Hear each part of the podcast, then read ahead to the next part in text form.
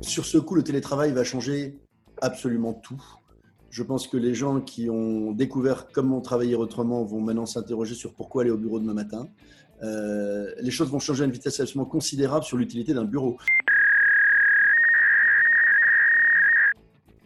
Bonjour et bienvenue au show Minter Dialogue, épisode numéro 104. Aujourd'hui, nous sommes le 17 mai 2020. Je suis Minter Dial, votre compère et hôte pour ce podcast. Mon invité aujourd'hui, c'est Philippe Bloch. Philippe est un ami, est un conférencier de grand renommée, animateur de plateaux de grands médias, notamment BFM Business, et auteur de sept livres, avec un nouveau qui arrive prochainement. Dans cette conversation avec Philippe, nous discutons de l'avenir du travail, l'évolution de la vie au bureau, et comment les leaders du business et les entrepreneurs devraient s'adapter. On touche également à l'avenir des conférences et l'adaptation nécessaire pour les conférenciers Plongeons alors dans cette nouvelle émission. Philippe Bloch, quel plaisir de t'avoir sur mon show. Ça fait longtemps qu'on se connaît et j'ai toujours apprécié ton, ton, caractère, ta personnalité et ta belle production de livres. En tes mots, comment tu te présenterais alors pour faire court, puisque ça fait quand même pas mal de vie professionnelle, euh, j'ai toute ma vie en fait été à la fois un entrepreneur et un observateur des boîtes. Un peu par hasard le métier d'observateur parce que j'ai démarré dans la presse à l'expansion, qui était à l'époque le leader de la presse économique française comme éditeur du magazine. Et tu sais que les, les entreprises qui ne se réinventent pas sont mortelles. L'entreprise a disparu. Euh, je n'y ai passé que trois ans, mais dans cette période-là, j'ai écrit un premier bouquin très jeune, en fait, qui s'appelle Service compris, qui a été un énorme succès sur le thème de la qualité de service. On n'appelait pas encore ça l'expérience client à l'époque. Ce qui a fait de moi effectivement bah, un conférencier comme toi. J'ai fait des milliers, enfin, plusieurs milliers. Et au passage, euh, c'est quand même le titre de livre que je guette le plus. Je trouvais vraiment, mais vraiment canon. Il était simple, il était simple, il était très très simple, et c'est peut-être ça qui a fait marcher d'ailleurs, comme souvent les idées simples. Et puis après, effectivement, bah, je suis devenu entrepreneur plusieurs fois, première boîte dans le métier euh, de la formation et du conseil. Euh, la plus belle aventure, c'est Columbus Café, qui a été en fait sur le modèle de Starbucks en 94, l'envie de réinventer les cafés français, de me réinventer moi-même, d'ailleurs de mettre les mains dans le moteur expérience passionnante, difficile, horriblement difficile, qui explique peut-être, on en parlera, pourquoi je suis censé être un optimiste, parce que dans l'adversité, on le devient forcément, et quand on l'est avant et qu'on attaque l'adversité, on s'en sort plus vite.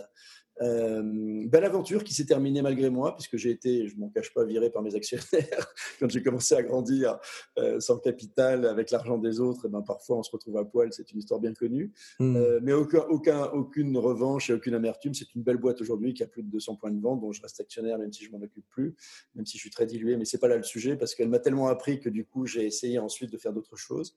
J'ai passé beaucoup de temps à écrire plusieurs bouquins comme toi. J'en ai écrit euh, bientôt le huitième d'ailleurs, euh, sur plein de sujets l'esprit d'entreprise, euh, l'innovation, l'optimisme. On en parlera peut-être. et puis, tu sais que je suis aussi un peu un homme de radio et télé. Et toi, tu fais beaucoup, beaucoup aussi de, de broadcast et de, de, de podcast. J'ai animé pendant 15 ans une émission sur BFM Business consacrée aux entrepreneurs tous les week-ends. Et euh, aujourd'hui, effectivement, je partage ma vie entre des conférences, des animations d'événements, des bouquins, et puis des startups dans lesquelles j'ai mis aussi quelques sous, sans toujours beaucoup de succès d'ailleurs, mais avec beaucoup de plaisir à accompagner ces entrepreneurs.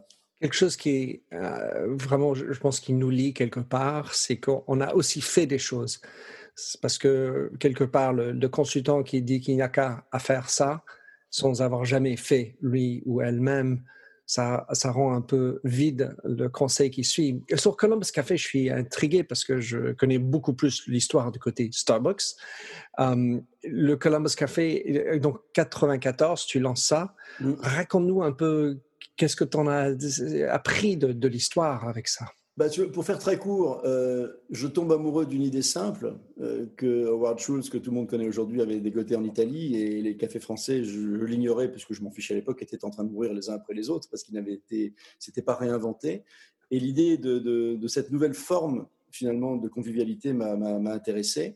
Et on allait aller très vite dans un concept euh, qui était plutôt réussi, mais en faisant trois erreurs majeures. La première, c'était trop tôt. Tu sais qu'en matière d'innovation, euh, timing is key. Trop tôt, c'est trop tôt et trop tard, c'est trop tard. Et là, clairement, les gens n'étaient pas prêts, le marché français n'était pas prêt à du café emporté avec tout ce que suppose ce concept qu'aujourd'hui est devenu complètement une pratique courante. À l'époque, il considérait presque gauche. Enfin, qu'est-ce que c'est que ça? On fait pas ça. C'est impossible. Enfin, tu sais, euh, on a bien évidemment expliqué pourquoi ça marcherait jamais. Mais euh, aujourd'hui, tu te bats dans un aéroport français. Enfin, avant, quand il y avait encore des aéroports et quand il y avait encore des gares dans lesquelles on pouvait se rendre, tout le monde a son cappuccino à la main. Donc c'était trop tôt, c'était trop vite. C'est-à-dire que les gros sont lents je pensais que les gros acteurs du marché repéreraient cette initiative et la copieraient. Or, j'avais le temps puisque ça a mis dix ans avant qu'elle ne soit copiée. Et puis, on s'est trompé. Tu sais que l'emplacement, l'emplacement, location, location, location, c'est la clé du commerce. Mm. Et du coup, on s'est trompé là-dessus. Donc, au bout d'un an, on était mort. Sauf que le rêve était intact. Et c'est là le message que je veux adresser aux entrepreneurs en ce moment. C'est que quand il y a un grand rêve et beaucoup d'énergie, on arrive au, à, surmonter des obstacles absolument extraordinaires. C'est-à-dire qu'on hmm. n'avait pas un rond, et là aussi j'ai appris un truc phénoménal, c'est quand on n'a plus un, rond, l'imagination reprend le pouvoir. Et comme ça va euh, beaucoup, beaucoup attendre beaucoup de nos amis peut-être qui nous écoutent, qui sont entrepreneurs, ne soyez pas inquiets du manque de moyens qui va arriver, vous allez voir que vous allez devenir infiniment plus créatif. Euh, c'est certain, il y aura moins de moyens à l'avenir. pas de moyens. Ah, oui, alors euh, Philippe, tu, es connu pour être quelqu'un qui est optimiste. Et est-ce que c'est quelque chose qui est génétique, inné en toi, ou est-ce que c'est quelque chose que tu as appris à vouloir être?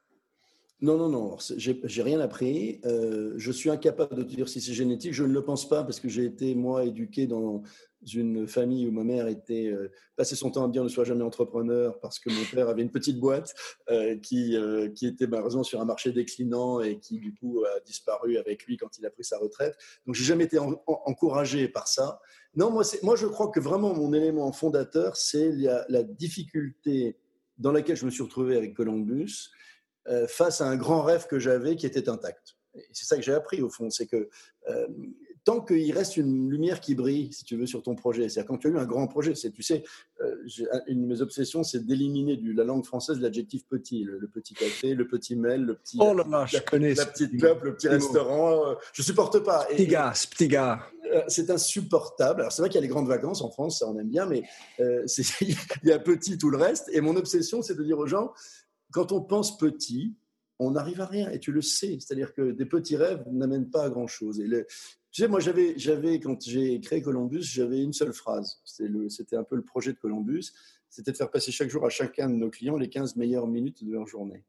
Bah, quand tu as ce rêve de vendre un bout de bonheur aux gens, c'est ce qu'aujourd'hui on appelle la raison d'être, euh, enfin, ce grand débat des entreprises avant Covid, on ne sait pas si elles vont le conserver, j'espère que oui.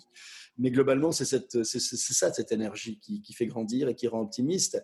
Et puis tes échecs surmontés, euh, bah, finalement, te font comprendre que la ténacité vient à bout de tout. Tu sais, j'avais acheté, je le raconte souvent ça, mais j'avais acheté euh, dans un aéroport américain un, de ces petites pierres en en plastique euh, avec un truc à la con, mais qui te fait penser tous les matins euh, au sens de la vie.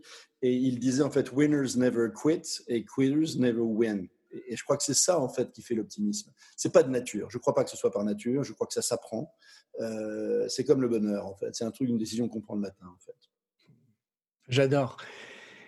Ton rêve aussi, ça, c'est très parlant. Et puis, en fait, ça s'est exprimé à travers Columbus Café, mais tu l'as quand même gardé parce que tu rayonnes quand même et tu as toujours envie de donner du plaisir aux gens. Un bonheur. Bah, tu sais, on, on, partage tous les deux un métier qui est celui de conférencier, qui va évoluer d'ailleurs de manière, on va peut-être en parler ensemble. Tout le monde s'interroge sur l'avenir de cette activité aujourd'hui, quand on ne pourra plus être ensemble. L'autre jour, j'ai testé, euh, comme tu l'as sans doute fait, je sais que tu, tu réponds à beaucoup de webinars, etc., toi-même aussi.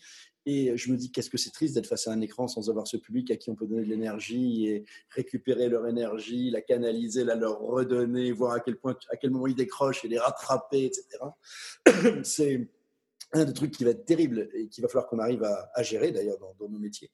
Euh, mais donner un petit peu d'énergie à des gens qui en manquent, c'est quand même un vrai bonheur. Mais ça, c'est le job des entrepreneurs.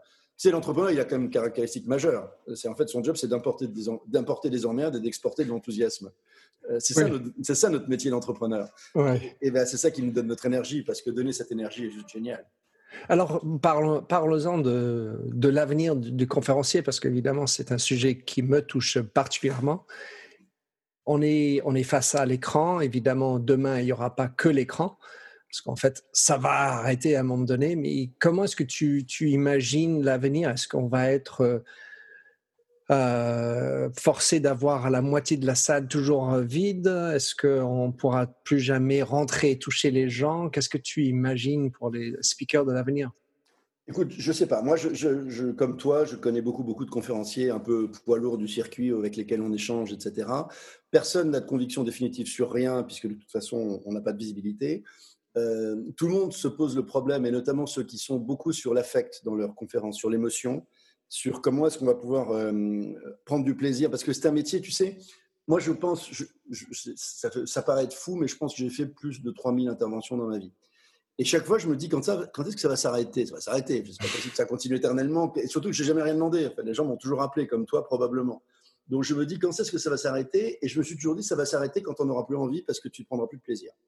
Euh, parce que ça, se sent, et ça se sentira. Et là, ça se verra tout de suite. C'est que si tu le fais pour l'argent, ça n'a aucun sens. Et quelque part, je, ma crainte aujourd'hui, ma véritable interrogation sur l'avenir du métier de conférencier euh, sur euh, ce genre de, dans ce genre de contexte, c'est que s'il n'y a plus le plaisir, si on ne donne plus ce plaisir, en fait, je ne vois pas comment euh, ça peut encore fonctionner. Et je ne pense pas qu'on le retrouvera, même si on fait des, améliorations sur la partie digitale dans ce domaine-là. Mais je crains vraiment, si tu veux, que euh, le plaisir que nous prenions avant ne, ne, perdure pas. Et du coup, en même temps, je me dis qu'il risque plus probablement d'y avoir un moment où on va faire des autrement. On fera des webinars, on fera des trucs. Euh, tu sais, moi, le, un des pires souvenirs de ma vie, c'est que, euh, en termes de conférencier, c'est un jour où il m'avait mis un. J'avais un micro, j'avais face de moi des gens avec des casques parce qu'on était dans une salle un peu mmh. bruyante. Donc en fait, on, avait autour de moi, il y avait les mecs qui vendaient leurs trucs sur des stands, et je parlais des gens qui me regardaient comme des cons, comme avec leur, leur, casque. Et ils t'entendaient, ils t'entendaient, ils m'entendaient bien, bien, ils m'entendaient. Et il n'y avait, aucun, aucun de mes trucs habituels qui fonctionnent ne marchait parce qu'on n'avait pas ce truc de l'humain, si tu veux. Et hmm. quelque part, je pense que hum, intuitivement, à un moment, heureusement, il y aura un vaccin. On va recommencer à se parler, à se voir. On sortira de ce truc-là. On va vaincre cette saloperie de, Covid-19. Euh, donc, je fais plus le pari qu'entre-temps, on aura des moments euh, qui seront intéressants, mais moins intenses. Mais qu'à un moment, on continuera et que malgré tout, sur ce métier-là, la technologie ne remplacera jamais cette espèce d'énergie, d'effusion, de bonheur, de se foutre sur la gueule, d'être interrompu, de convaincre, de revenir. Bon, et eh ben voilà, on va attendre un petit peu, il faut faire le dos rond. Moi, en, t'écoutant, j'ai envie de penser que, en étant avec l'imagination dont tu as parlé au début, on va utiliser l'imagination pour améliorer nous, confinés dans une boîte qui s'appelle la maison aujourd'hui, mais demain l'écran.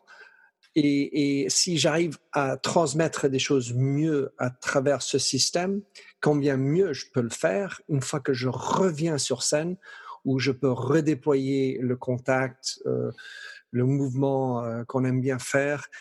Et à la fois, je me suis dit, tout comme le problème de travail à distance, il y a aussi un problème avec l'ego.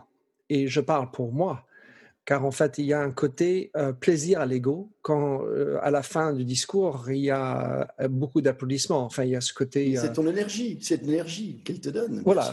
Et, et, un des plus grands problèmes que je perçois dans le, un transfert au travail à distance, c'est l'ego du patron qui, qui n'a plus son bureau énorme, qui de prestige, où il n'a pas ses c'est Gus autour de lui en train de dire oui monsieur, oui monsieur, et, que bah, tout d'un coup, lui, il va être pas content. Je dis lui parce que souvent c'est un lui qui a généralement en plus cette euh, forme d'ego. Et que, hum, donc, en parlant en tant que conférencier, je, pense que j'ai une certaine humilité, mais je sais que j'ai un ego fort et, et euh, je suis très euh, de l'avant, et, je pense que je vais devoir aussi m'arranger avec mon propre ego. Je suis complètement d'accord avec toi. Je suis moins inquiet que toi sur euh, l'ego du président de boîte dont tu parles là, parce que je pense que euh, sur ce coup, le télétravail va changer absolument tout.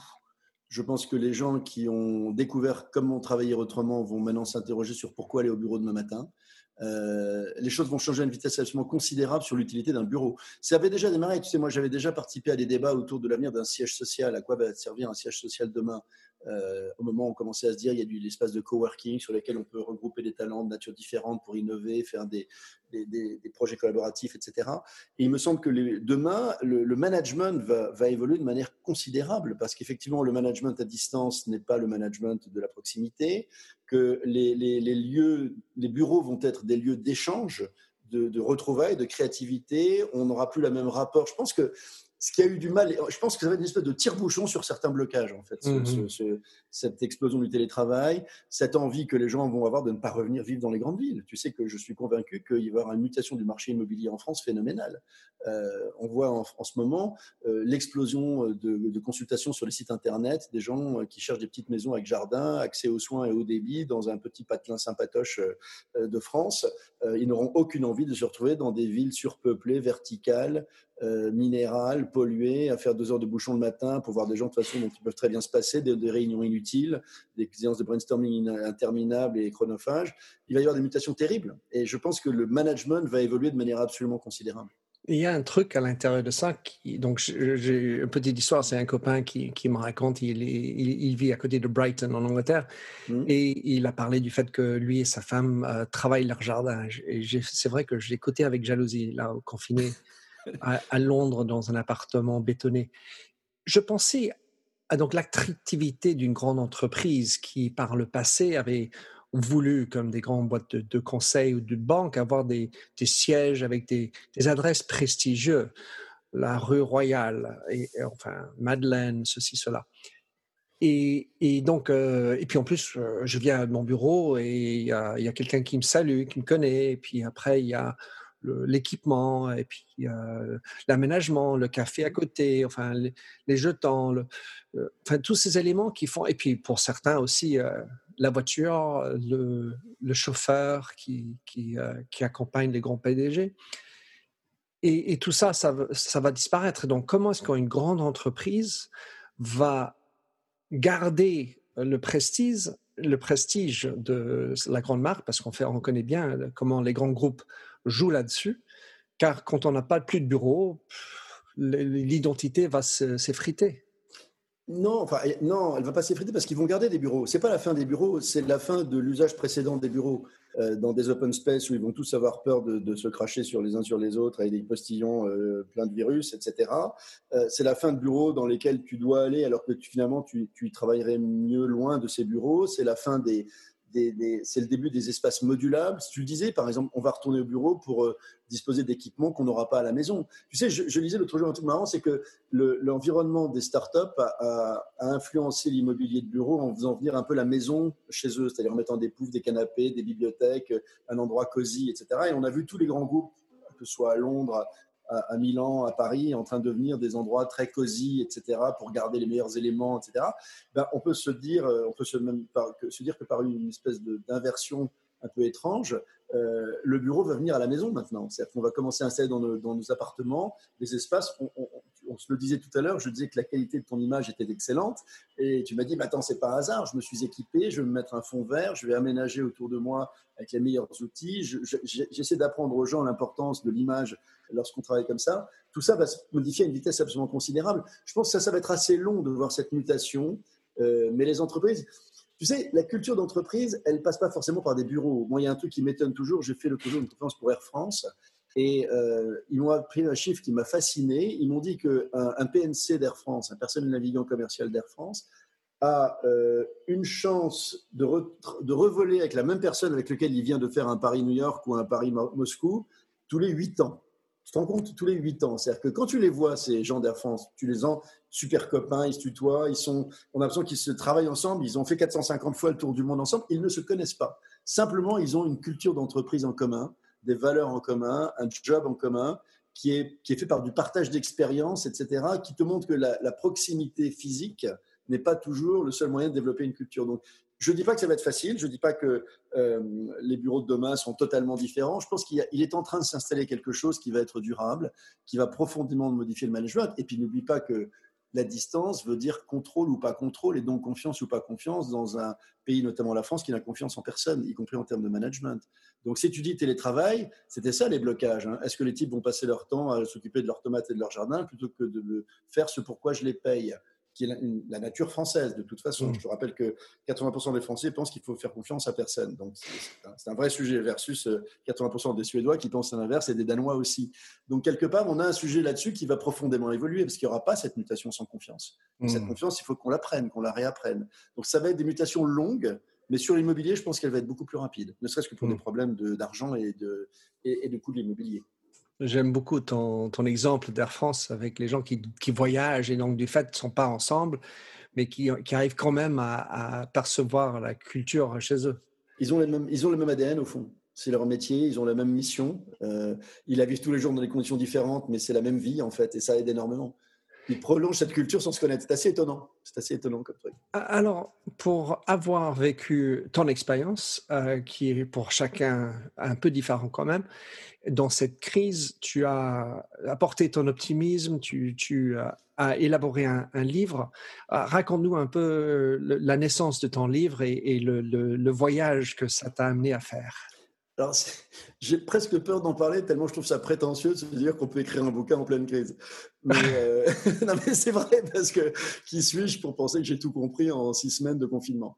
Euh, Ce qui se passe, c'est que tu veux, ce confinement, forcément, euh, ou bien tu es un abruti, tu as passé tes deux semaines ou tes deux mois sur Netflix et Disney, ce qui est formidable, hein, ou bien tu as un peu perdu ton temps quand même, parce que je pense qu'il y avait matière à, à faire ça, à vivre cela autrement. Et je pense que ceux qui s'en sortiront sont ceux justement qui ont pris un peu le temps de réfléchir. Euh, je n'avais que ça, euh, donc je me suis dit, tiens, qu'est-ce que je ressens de tout ça?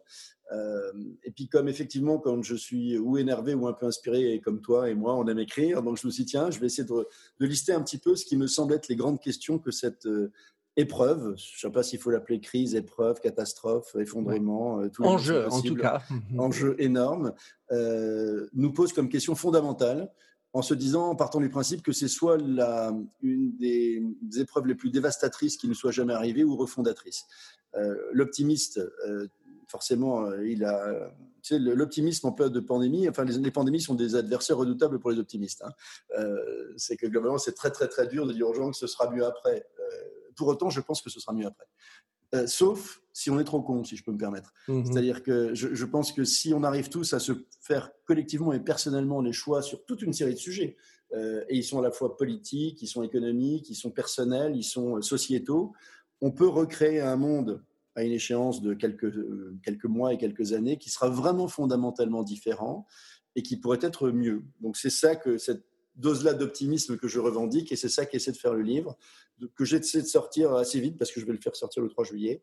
Euh, Félicitations, Philippe. Bon, non, non, non, c'est peut-être si, si, si, peut complètement con de ma part de penser que j'ai même euh, suffisamment de quoi alimenter la réflexion des gens, mais j'essaie d'avoir un regard à la fois réaliste et positif, parce que je pense que si, parce que globalement, soyons clairs, là, on a eu la crise sanitaire, ok, elle est difficile, Bon, on s'en sort bien, heureusement, parce qu'avec tous les sacrifices qu'on fait, heureusement qu'on s'en sort bien, et je ne dis pas ça évidemment par rapport aux quelques dizaines de milliers de morts abominables, je, respecte tout ça éminemment.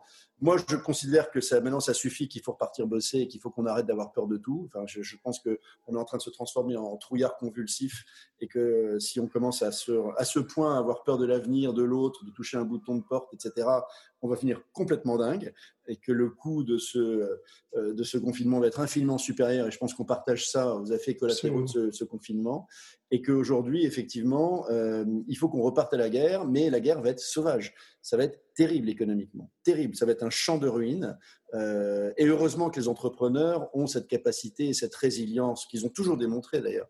Et d'ailleurs déjà ces capacités disruptives. On a vu des choses extraordinaires se mettre en œuvre depuis, depuis deux mois, ne serait-ce que la façon de faire tourner un pays qui, qui est à l'arrêt euh, en étant ni mort de faim, enfin, est extraordinaire globalement.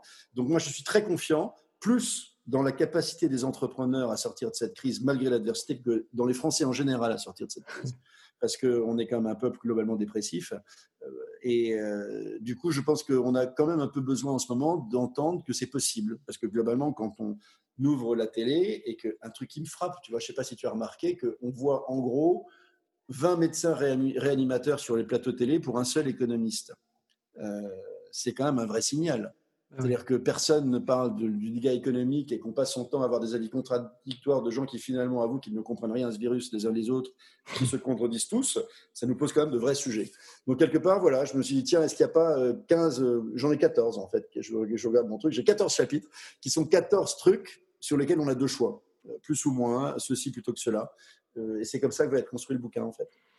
Quand j'écoute ce que tu dis, un sur les médecins, ma sœur et, son mari sont médecins aux États-Unis, et je parle avec eux. Évidemment, eux, ils connaissent beaucoup plus la santé que moi, mais on, ignore complètement l'impact sur les médecins qui ne sont pas au franc. On a, enfin, aux États-Unis, j'ai entendu un chiffre, mais je ne sais pas vérifié. Style, il y a 50 000 médecins au chômage aux États-Unis. Mmh. Ah oui, je ne savais pas. Et puis, bon Dieu, des nombres d'infirmiers, tous les autres personnes non critiques à ce virus. Oh là là, on, commence à, à réfléchir Bon, aux États-Unis, il y a plein d'autres problèmes. Et je voulais te demander, Philippe, tu as commencé avec une réflexion sur comment toi tu sentais les choses. C'est là où tu as commencé à faire de l'observation à partir de toi ou c'était simplement tes observations d'autour? Non, c'est moi aussi. Enfin, il y, a un chapitre qui est, euh, je ne sais pas comment je l'ai appelé, mais euh, courir après le temps versus le temps retrouvé. Mmh moi, j'ai passé ma vie comme un con dans, à, prendre 120 métros, 120 avions par an, euh, TGV le matin à 6 heures du matin, à, courir après je ne sais pas quoi finalement, globalement. Et tout d'un coup, pendant deux mois, je me dis, mais finalement, la vie peut être différente, à un rythme différent. Est-ce que le temps que je n'ai pas consacré à d'autres choses ou à d'autres gens ou à d'autres activités mérite pas d'être repensé. Ce jamais arrivé. Euh, avant, les gens, euh, quand j'entendais parler de décroissance, ils m'énervaient, les gens qui prenaient la décroissance, un peu des idéologues de la décroissance, des objecteurs de croissance, je trouvais ça ridicule. Là, je me dis quand même, on vient de vivre là deux mois, euh, en gros, où on n'a rien consommé. Est-ce qu'on l'a moins bien vécu? Est-ce que moi, qui comme un couillon depuis à peu près 10 ans, chaque année, je suis fier d'acheter le nouvel iPhone en septembre pour montrer que j'ai le dernier iPhone. Est-ce que c'est pas la plus grosse connerie qui soit imaginable sans devenir un écologiste euh, absolument forcené? Est-ce que ça méritait d'enlever toutes ces matières premières euh, de la Terre pour construire un nouvel iPhone avec quelques pixels de plus sur mon appareil photo? C'est des trucs que jamais, jamais je m'étais posé ces questions. Tu vois, comme mmh. il était temps que je m'y mette hein, à mon âge. Mais, mais, quelque part, ce sont des vrais sujets. Euh, l'histoire de te dire, est-ce que j'étais, tu le sais, parce que on, en parlait un peu en antenne ensemble, était contraint de me déplacer de Paris pour s'occuper de ma mère qui est, qui est, malade et qui est en, en province, dans le sud de la France. Euh, ça fait longtemps que Paris me sortait par les yeux. Euh, aujourd'hui, j'ai plus aucune envie d'y retourner. Euh, donc, ce, que j'ai ressenti de, des, bien-être d'une vie ailleurs, autrement, avec aujourd'hui toute la technologie qui nous permet de visiter une magnifique exposition au Louvre sans avoir les gens qui sont les uns sur les autres, me fait vachement réfléchir. est-ce que l'Europe, est-ce qu'il faut plus d'Europe ou moins d'Europe? Évidemment, il faut plus d'Europe mais pas la même. Moi, j'ai pas envie, après cette crise, d'être dans la même Europe que Victor Orban, qui a profité du fait qu'on avait le dos tourné pour devenir un fasciste euh, en Europe et partager la même Europe que lui. J'ai pas envie de ça. Est-ce que euh, la santé ne fait pas partie aujourd'hui de, des, des, prérogatives de l'Europe? Est-ce que c'est ça qu'on veut demain? Et en, laissant justement la santé entre les mains de nos amis chinois, on n'en a pas envie non plus. Euh, je, me dis qu'aujourd'hui, on a beaucoup critiqué les médias parce qu'ils ont été très anxiogènes. Euh, notamment les chaînes info, qui ont participé à cette, ce côté abominablement anxiogène, ce, décompte mortifère des, décès tous les jours, etc. Mais je me dis que je préfère quand même ça que les fake news euh, qui créent du populisme, euh, parce que malgré tout, informer, c'est un métier, et donc il faut qu'on fasse le choix de nos, nos sources d'information à l'avenir, parce que à force de raconter n'importe quoi sur et à force d'ailleurs d'insulter la presse. Regarde à quel point Donald Trump, avec en insultant à la fois les scientifiques et les médias depuis des années, est en train de, tuer la démocratie et de, générer du populisme américain plus fort encore qu'il n'existait. Ça, c'est un choix. Check News ou bien Real News, c'est un vrai choix qu'il faut qu'on fasse dans nos vies personnelles. On dit la mondialisation, la relocalisation, tout ça, il faut arrêter de mettre tout ça chez les Chinois, les esclaves du monde, etc. Ok, fine. Mais à ce moment-là, on aura des PC qui vont valoir 5000 dollars au lieu de 1000 est-ce qu'on veut ça? J'aimerais bien ça, mais il faut qu'on l'assume. C'est-à-dire qu'il faudra peut-être qu'on utilise notre temps et notre argent différemment. Tu vois, donc c'est à la fois, tu me disais comment c'est venu, c'est beaucoup de, ce que toi et moi, on a passé notre temps probablement à, lire, à observer, à écouter, à regarder qui dit quoi. Et je me suis fait un peu, non pas, c'est pas mon job de développer mes convictions à moi, mais quelque part, sur toutes ces questions, moi, elles m'interpellent en tant que citoyen. Mm. Euh, et je me dis, c'est ça que j'ai envie de partager. Je ne prends pas position, j'offre juste une analyse sur chacun de ces sujets, sur euh, au fond vers quoi on peut aller. Alors j'ai une position dessus évidemment, mais c'est pas pas l'objet. À la fois, donc j'espère qu'il y a un, grand changement. Et puis comme toi aussi, j'ai pensé à ça même avant qu'on y arrive. C'est le sujet de mon prochain livre, mais qui sortira après le tien, alors que je l'ai commencé bien avant. Ça, c'est la vie d'éditeur anglais là. Euh, Faut, tu devrais t'auto-éditer comme moi, c'est plus Oui, oui, j'en ai, j'ai fait l'expérience et pour une raison, j'ai décidé de me faire éditer à nouveau. Hum, c'est que on sait qu'aussi on a un, vrai problème par le passé dans le capitalisme et la, gestion des budgets. Et, donc, euh, avec le, vieillissement des populations, l'équation euh, nous a amené à, devoir continuer le progrès pour pouvoir nous payer, nous les vieux, notre retraite, car il y a moins de jeunes, parce que nous avons décidé d'avoir moins de jeunes. Donc, le, modèle économique derrière ça, je ne sais pas comment ça va se faire. Je voulais juste revenir sur un point que tu as dit tout à l'heure, qui est sur le sujet de ben, les entrepreneurs sont plus résilients. Quand je pense à certains patrons que je connais bien, connaissais bien, ils sont un peu forcenés, euh, on va dire, aller de l'avant, allez, on, y va. Ils ont été, on va dire, façonnés de cette manière. Et, et je ne suis pas sûr que ça va tomber sur les bonnes oreilles, la manière qui vont redire, bah, écoutez, on y peut, on y va, on y croit. Parce qu'en fait, eux, ils sont payés par les actionnaires pour la réussite de la boîte mais la, le ressenti à une vision, une mission, à une raison d'être, une raison d'être, plus que juste payer pour avoir un actionnaire content ou contente quand il s'agit de ma boîte avant, euh, il ne va pas vraiment comprendre. Le point clé que toi tu as dit, c'est je me suis retourné sur moi pour ressentir moi.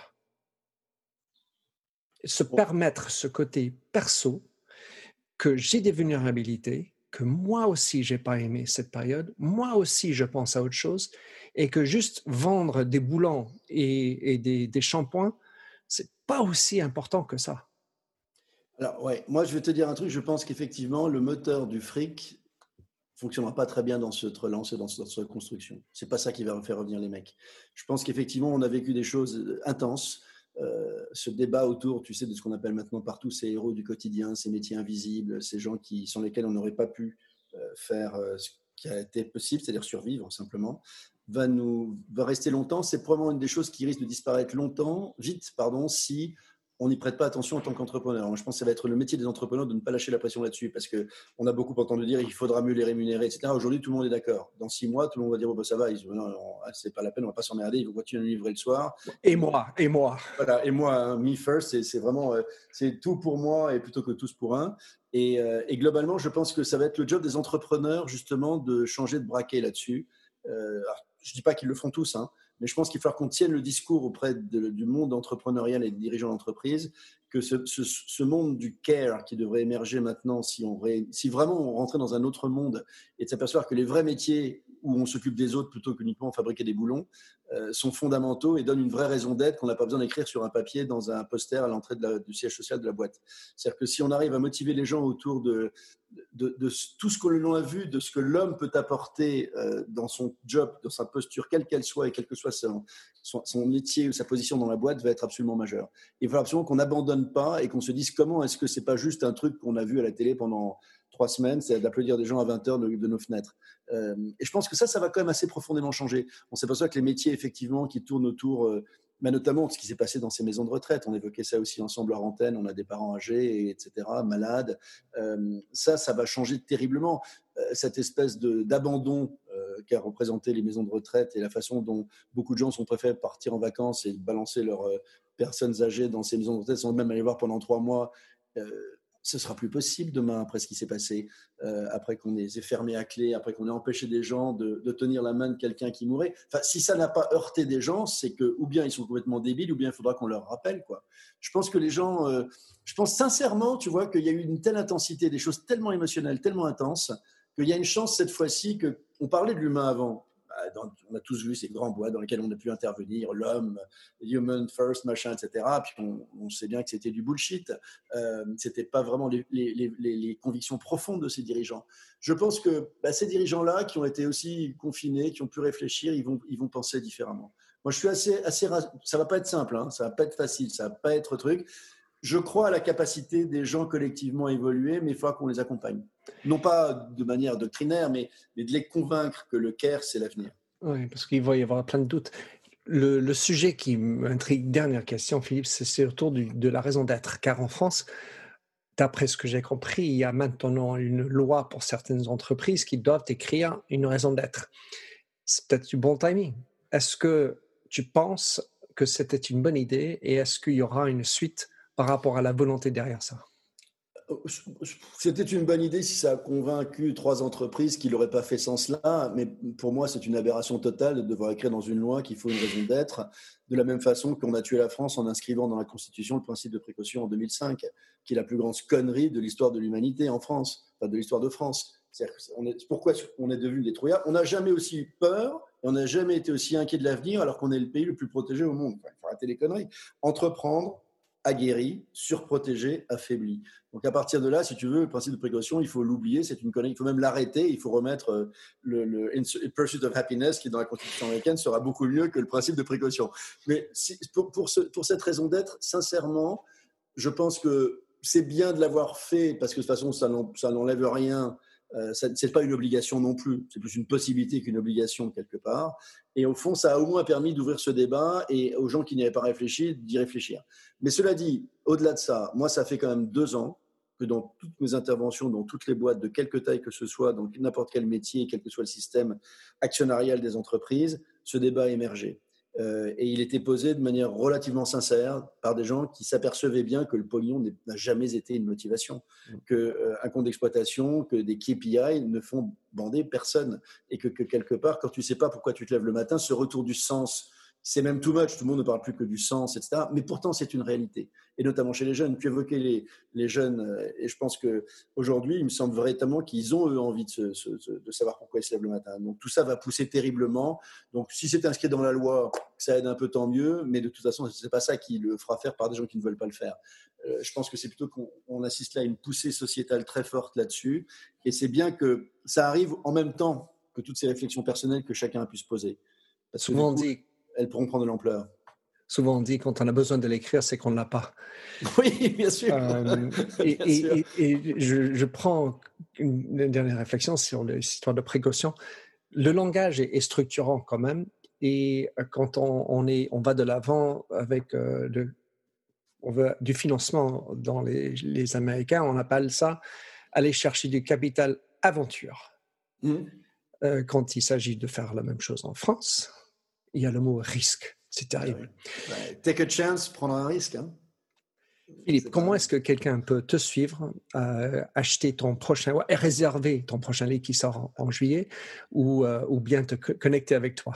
Écoute, le plus simple, c'est euh, mon site web, philippeblock.com, tout attaché, philippeblock.com. Et puis, bien sûr, ben, on, peut, on peut échanger par Twitter, sur Facebook, sur LinkedIn, je suis partout comme tout le monde. Mais avec grand plaisir, Philippe, merci d'avoir participé avec moi. J'ai adoré la conversation, je ne m'en doutais pas. Et euh, je te souhaite bien bonne énergie pour la suite. Merci Minter, take care. Merci de nous avoir écoutés sur Minter Dialogue en français. Vous trouverez tous les liens et références cités lors de cet entretien sur mon site minterdial.fr. Pour vous inspirer, je vous laisse avec une chanson que j'ai écrite dans ma jeunesse, A Convinced Man.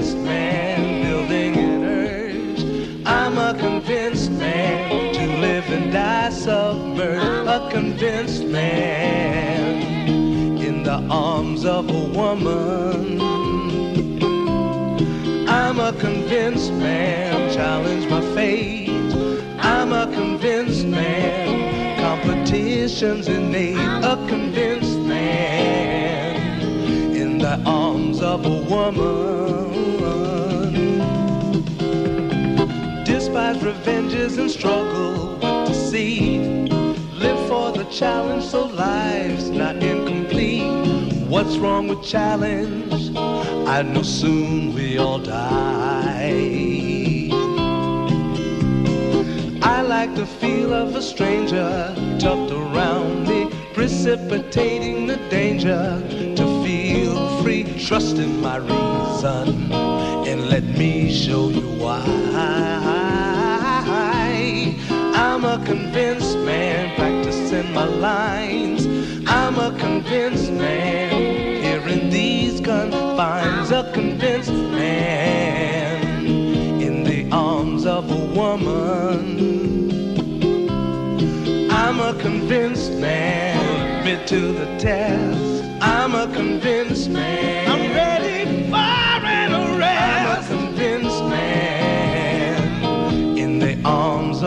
woman.